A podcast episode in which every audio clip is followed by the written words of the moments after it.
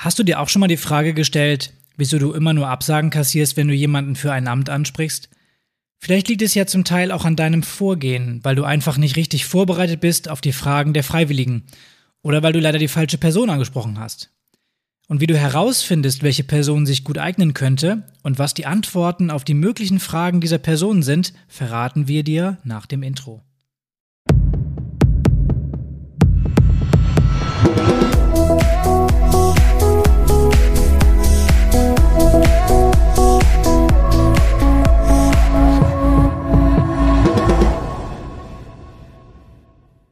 Herzlich willkommen beim Vereinstrategen Podcast, dein Podcast mit all den Themen rund um die Vorstandsarbeit und das Vereinswesen.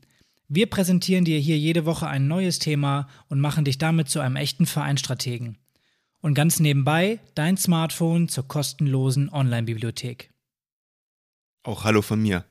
Ähm, heute beschäftigen wir uns damit, was du eigentlich an Vorarbeiten leisten solltest, wenn du auf der Suche bist nach neuen Freiwilligen. Einfach drauf los ist meistens nicht so die beste Idee. Wenn du da erfolgreich sein möchtest, macht es Sinn, sich vorher mal ein paar Gedanken zu machen. Du möchtest ja auch nicht irgendjemand für deinen Posten haben, der den halbherzig begleitet oder im Nachhinein unzufrieden mit seiner Zusage ist. Genauso blöd ist es natürlich, wenn du dauerhaft Absagen von deinen Mitgliedern kassierst und dann selbst irgendwann frustriert bist. Findest du dich da irgendwie wieder? Du kannst deine Erfolgsaussichten allerdings deutlich erhöhen, wenn du dir vorher die Gedanken halt machst. Das Stichwort ist hier Analyse der Bedarfe und Möglichkeiten. Für dich bedeutet das, dass du am Ende dieser Folge weißt, welche verschiedenen Typen von Aufgaben gibt es eigentlich, welche Vorteile bringt dir eine gute Vorbereitung bei der gezielten Ansprache von Helfern, dann weißt du auch, wie du das Wissen im Verein behalten kannst und die Nachfolge von Positionen vorbereitest denn wir liefern dir dafür vier Schritte beim Vorgehen, also wie wir diese Analyse bei uns im Verein machen würden. Und wir schauen zum Abschluss auch nochmal zusammen auf die ersten Schritte, wie man das ganze Thema angehen könnte und wie es losgeht. Stellen wir uns mal ein kurzes Gespräch zwischen der Vorsitzenden des Vereins und einem Mitglied vor, wahlweise mal schnell eben in der Turnhalle oder auf dem Sportplatz. Martin, wir suchen einen Sportwart für den Verein. Ich kann mir vorstellen, dass du da gut hinpasst.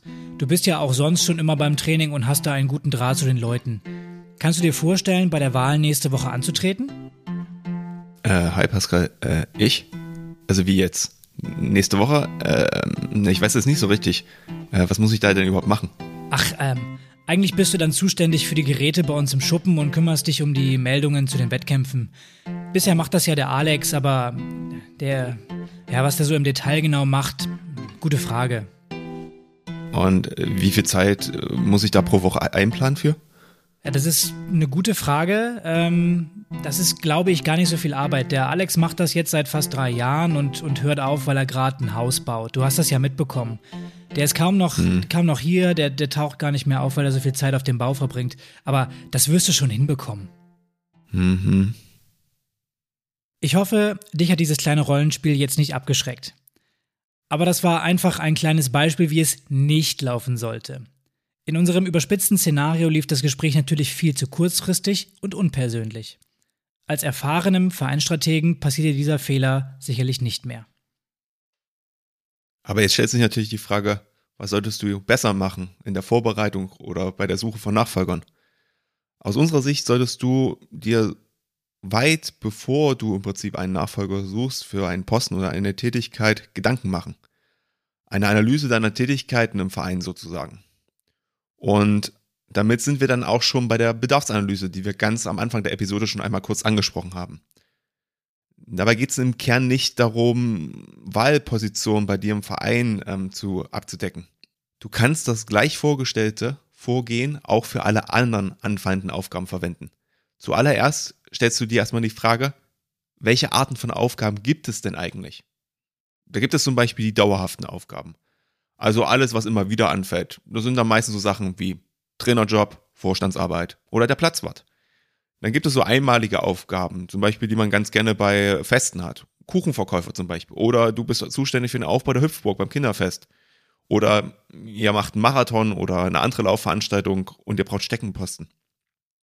Dann gibt es noch diese vorübergehenden Aufgaben, wo wir ja im Podcast auch schon häufiger drüber gesprochen haben. Das sind also Aufgaben, die für Projekte sozusagen anzusehen sind. Also ein Projekt geht jetzt für die nächsten vier Monate.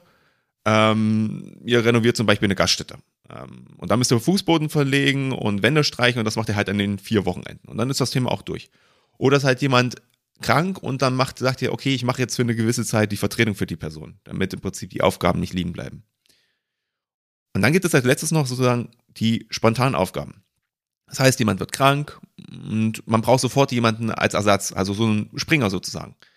Ähm, zum Beispiel, es sind 30 Grad, Sommerfest, ihr habt eine Hüpfburg aufgebaut und euer Ehrenamtler steht da, hat einen Sonnenstich bekommen und jetzt kannst du ja schlecht den Kids sagen, ey, jetzt müssen wir die Hüpfburg leider wieder abbauen, ähm, sondern dann ist es gut, wenn du jemanden als Ersatz hast, der sich dann vielleicht nochmal vier Stunden dahinstellen kann, um zu gucken, dass die Kids nichts tun am Ende des Tages. Jetzt, wo das schon mal klar ist, kommt die nächste Frage. Was gehört eigentlich zur Analyse? Worüber solltest du dir Gedanken machen? Und du brauchst erstmal einen Überblick über all die Aufgaben und Tätigkeiten, die es bei dir im Verein gibt. Wir empfehlen dafür eine Sitzung des Vorstandes oder eine ähnliche Veranstaltung zu nutzen, um das Thema offen anzusprechen. Es macht durchaus Sinn, in einer größeren Runde zu besprechen bzw. sich auszutauschen, da man selbst mal schnell die Kleinigkeiten vergessen kann. Und jemand anders hat mit seiner Sicht auf deine Arbeit oder auf die Aufgabe vielleicht noch etwas zu ergänzen. Du trägst mit deiner Analyse dazu bei, dass das gesammelte Wissen des Vereins auch im Verein bleibt und nichts verloren geht und ihr zukünftig gezielter Freiwillige ansprechen könnt. Von daher ist das also ein gutes Ziel. Genau, und wir haben dir mal vier Punkte zusammengetragen, wie wir vorgehen würden bei der Analyse. Da wäre erstens, schreib mal alle Aufgaben, also dauerhafte, einmalige, vorübergehende und spontane Aufgaben, die es bei dir im Verein gibt oder die anfallen können, auf und schau, ob und von wem sie aktuell erledigt werden. Und dabei stellst du dir dann folgende Fragen. Wie wichtig ist die Aufgabe für die Erreichung des Vereinsziels? Ein Vorstandsposten umfasst natürlich mehrere Aufgaben und ist damit etwas wichtiger als jemand, der den Kiosk beim Heimspiel organisiert. Hier kristallisiert sich dann auch gleich eine Priorisierung heraus. Die zweite Frage wäre, wie ist der Verein auf der Position bzw. bei der Aufgabe besetzt? Also ist die Position als Sportwart beispielsweise vakant und ist diese gleichzeitig eine wichtige Aufgabe bei dir im Verein, so besteht dort eher Handlungsbedarf als bei anderen Aufgaben. Und dann musst du dich auch noch fragen, wie zukunftsfähig ist diese Besetzung? Wir haben ja schon mal über die verschiedenen Lebensphasen gesprochen, die sich auch auf das Engagement der Menschen auswirken. Du solltest zumindest einen groben Überblick haben, ob es vielleicht einen freiwillig Tätigen gibt, der demnächst weniger Zeit für seine Aufgabe hat und entsprechend ersetzt werden muss. Und ganz wichtig ist auch, dass du den exakten Bedarf für den Verein kennst, beziehungsweise dich fragst, ob du ihn kennst. Bei Wahlämtern, die in der Satzung stehen, mag diese Frage einfach zu beantworten sein. Aber wie schaut es bei der Anzahl der Helfer aus, die du für die Kinderdisco brauchst? Und da gerne auch noch etwas unterteilter überlegen. Sind die Aufgaben fürs Dekorieren von drei Leuten zu stemmen oder wären fünf Helfer vielleicht besser? Da gibt es also das Sprichwort, viele Hände, schnelles Ende. Aber es soll natürlich auch niemand einfach nur dumm rumstehen. Und dann ist auch noch eine wichtige Frage, brauchst du wirklich jeden Posten im Verein oder gibt es vielleicht sogar Doppelstrukturen, die man abbauen kann? Also wir sagen ja mal, wir sollen die Arbeit auf vielen Schultern verteilen, von daher sehe ich das genauso. Aber unnötig doppelte Arbeit machen macht irgendwie auch wenig Sinn. Zum Beispiel, wenn es einen Kassenprüfer in einer Abteilung gibt und dann wird diese Kasse, die schon geprüft ist, separat vor der Jahreshauptversammlung nochmal geprüft von einem anderen Kassenprüfer. Wenn das bei euch nicht in der Satzung vorgesehen ist, dann braucht ihr das eigentlich nicht machen, weil warum müssen zwei ehrenamtliche Instanzen die gleiche Kasse prüfen? Entweder oder. Damit sparst du dir doppelte Arbeit, da ja auch meistens noch mehr Personen involviert sind bei so einer Kassenprüfung. Und am Ende fällt damit sogar noch mehr Aufwand weg. Und wenn es in der Satzung steht, dann überlege dir, ob das wirklich so sein muss. Die nächste Frage in diesem Punkt wäre, kannst du Ressourcen und Aufgaben aus verschiedenen Abteilungen bündeln und damit Leute entlasten? Es geht so ein bisschen in die Richtung von eben. Ähm, in der Wirtschaft wird das schon so gemacht. Warum nicht eigentlich auch in Vereinen? Zum Beispiel könntest du die Buchhaltung auslagern Also jemanden entweder auf geringfügiger Basis anstellen und damit die ehrenamtlichen Kassenwarte entlasten, beziehungsweise ja, zum Teil auch unnötig machen und damit den Leuten viel mehr Freizeit schaffen, oder an einen externen Dritten vergeben. Und ab einem gewissen Grad an Aufwand ist das durchaus sinnvoll. Die Leute können sich dann nämlich anderen Aufgaben im Verein widmen. Ähm, oder auch eben schauen, dass kleinere Abteilungen, die eigene ehrenamtliche Strukturen haben, vielleicht zusammengelegt werden, damit nicht mehrere Abteilungsleiter benötigt werden. Ja, und das war dann so unser erster Punkt. Der nächste Punkt ist, mache den Leuten klar, worauf sie sich denn einlassen überhaupt. Wenn du möglichst genau ihnen sagen kannst, was sie erwartet und was sie genau an Aufgaben zu erledigen haben, dann erhöht das wahrscheinlich auch die Chance, dass sie zusagen. Du kannst dir das so ein bisschen wie so eine kleine Stellenausschreibung ähm, vorstellen für deinen Vorstand und für alle anderen dauerhaft anfallenden Aufgaben. Du musst natürlich nicht ganz konkret festhalten, wie die Aufgaben zu erledigen sind, sondern einfach nur, wer für was zuständig ist.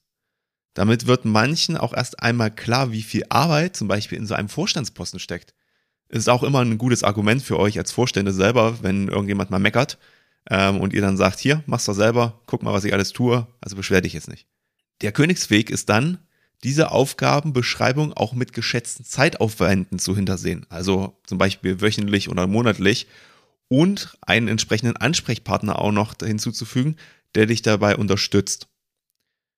Also, ich sag mal, das sind zum Beispiel Beispiele wie der Jugendwart meldet die Mannschaften bis zum 15.05. zum Spielbetrieb an und spricht sich vorher mit den Trainern ab.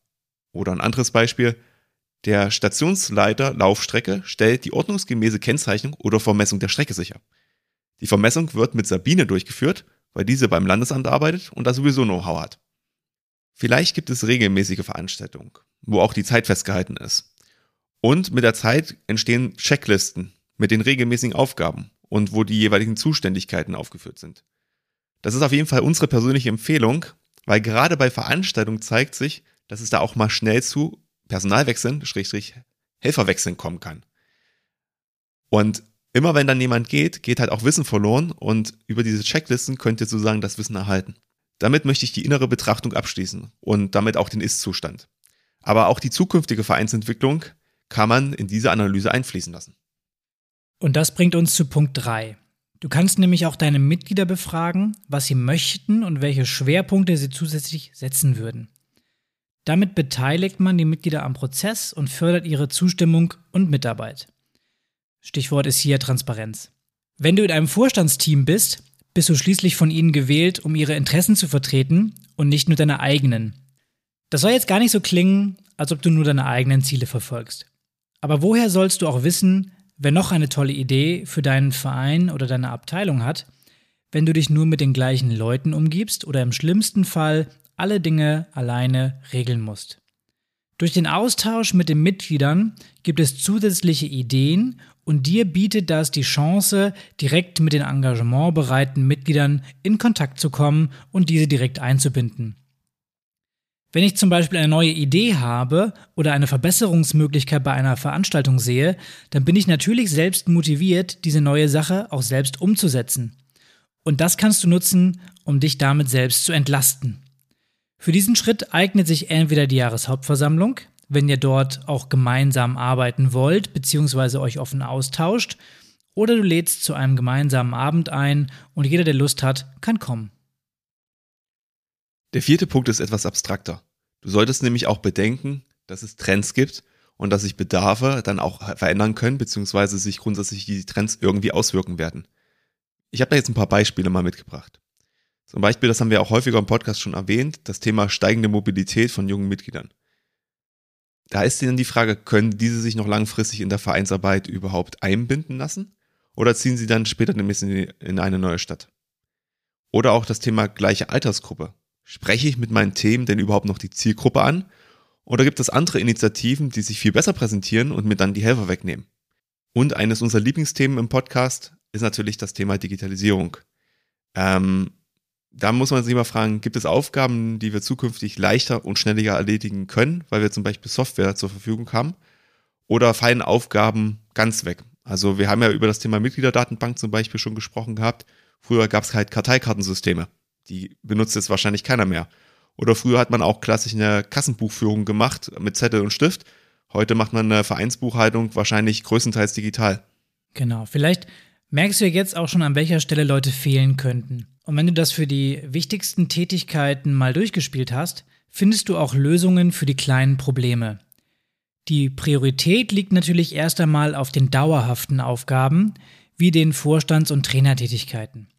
Für die spontanen Bedarfe brauchst du nur eigentlich keine große Auflistung machen. Dir sollte nur bewusst sein, dass es sie gibt und dich mit den Verantwortlichen für eine Veranstaltung austauschen. Das Kantinenteam beim Sommerfest hat alles im Griff. Vorbereitungen treffen und grillen für 100 Leute, kein Problem.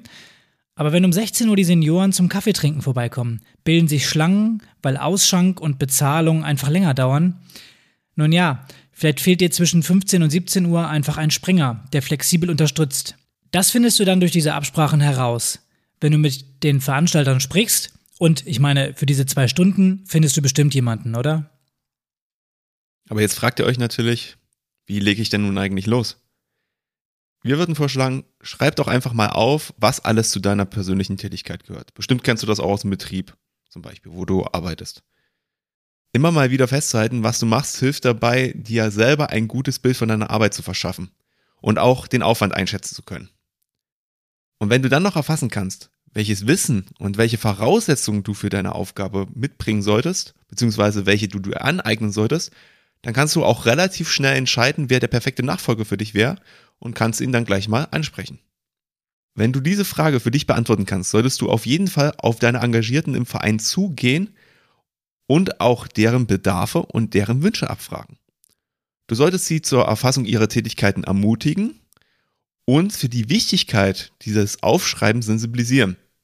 Damit bekommst du dann auch ein gutes Gespür für, wer möchte gerne mehr machen, wer möchte weniger machen, wer benötigt vielleicht eine Fortbildung oder weitere Unterstützung Möchte vielleicht jemand mehr machen und hat ganz tolle Ideen, von denen ich bisher noch gar nichts wusste? Oder fühlen sich die Freiwilligen überhaupt wohl mit ihrem Engagement? Und mit diesem Vorgehen hast du erstens die Möglichkeit herauszufinden, ob du überhaupt mehr Freiwillige brauchst oder ob der Bedarf sich intern aufhängen lässt. Und zweitens lernst du wieder mehr über deine Freiwilligen und kannst auf ihre Wünsche und Bedürfnisse eingehen.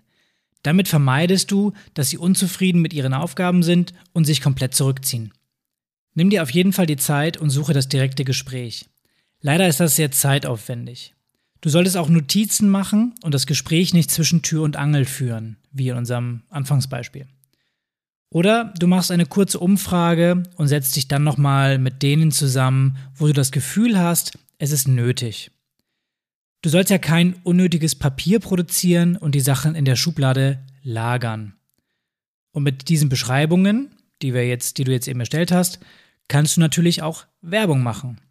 Du kannst den Mitgliedern und Unterstützern des Vereins jetzt genau mitteilen, was gesucht wird, wie viel Zeitaufwand das bedeutet und was die Person mitbringen soll. Damit ergibt sich für dich auch eine neue Chance und du überforderst die Leute nicht mehr mit der Frage, ob sie bei dir im Verein den Sportwart übernehmen möchten. Wer jetzt aufmerksam zugehört hat, hat sicherlich schon festgestellt, dass dieses Thema nicht ganz neu ist. Das haben wir schon mal in der Episode 21 besprochen, als es um die Helferdatenbank ging. Und die Folge setzt so ein bisschen darauf auf.